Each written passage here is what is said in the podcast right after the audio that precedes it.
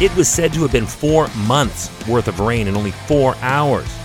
It stretched from the Florida Panhandle to Mobile Bay, Alabama, leading to, quote, historic and catastrophic flooding. Hi, I'm Chris Mei, writer, producer, and host of This Day in Weather History, now in its second year from the Weather Network in Canada. Yes, Sally was called by NOAA, quote, an erratic hurricane both in its track and intensity, end quote that made landfall along the coast of Alabama at Category 2 intensity. This day in weather history. There was over 30 inches, 30 inches of rain in Pensacola, and that equates to about four months of rain in a tiny window of only four hours.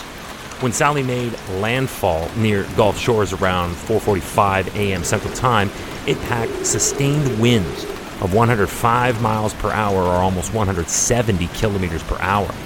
The areas submerged by flooding were forced to implement curfews to keep their residents safe.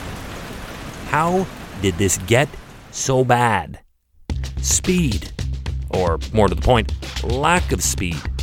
Sally was one of those ultra deep areas of low pressure that had more than enough time to screw itself up into a powerful vortex capable of drawing in an immense amount of water and spending long enough in one place to exact it in a focused area. This prolonged period of intensity only escalated those local impacts. Get this the storm was crawling along at less than 8 kilometers per hour. I can run faster than that and not break a sweat. It was moving that slowly when it made landfall. And remember that this is a powerful tropical storm, complete with hurricane force winds, storm surge, and torrential rainfall. It was a disaster.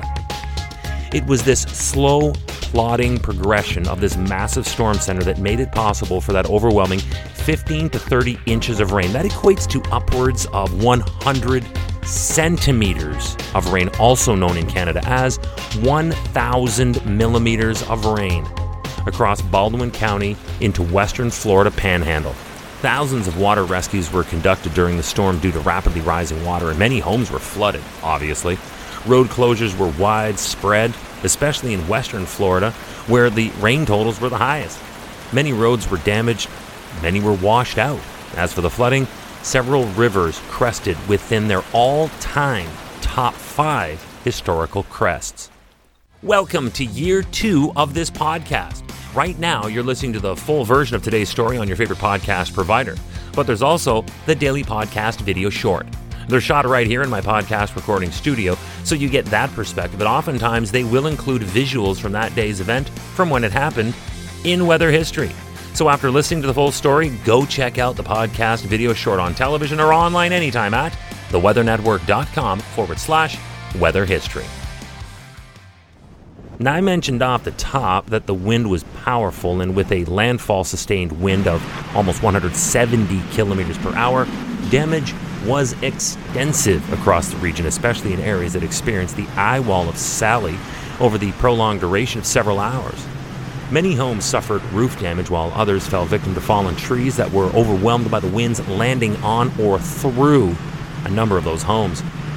Wind that is sustained over a long period of time and focused up onshore from the Gulf of Mexico will always be accompanied by storm surge, and this one packed all that and more. Thanks to that wind, an out of control barge slammed a portion of the newly built Pensacola Bay Bridge, also known as the Three Mile Bridge, that acts as a connection to the city of Gulf Breeze, and it knocked it clean off. More than 500,000 customers in Alabama and Florida alone lost power, and with the intense heat and humidity that was also pumped into this region, that was another hazard for human life. The highest surge occurred in the bays and sounds of Alabama and the western Florida panhandle, again, where the winds were the most powerful. But listen to this the peak rise of 7 to 9 feet, that's 2 to 3 meters in many locations, is what a lot of people faced.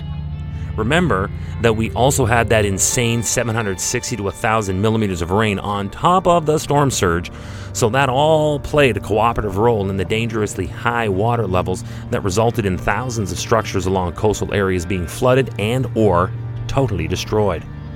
Sally was ultimately responsible for four direct fatalities in Florida, Alabama, and Georgia, while causing $7.5 billion in damage in the United Gulf States. The irony? Sally came ashore 16 years to the day that another Category 3 hurricane named Ivan struck roughly the same area. Yeah, all happening on this day in weather history. Tomorrow is September 16th, and we're staying right here in the Gulf for what came to be known as the Okeechobee Hurricane. A Category 4 storm in 1928 still stands today after all this time as one of the deadliest hurricanes in the history of the Atlantic Basin. We're going to get to it right here on This Day in Weather History with me, your host, Chris Mei.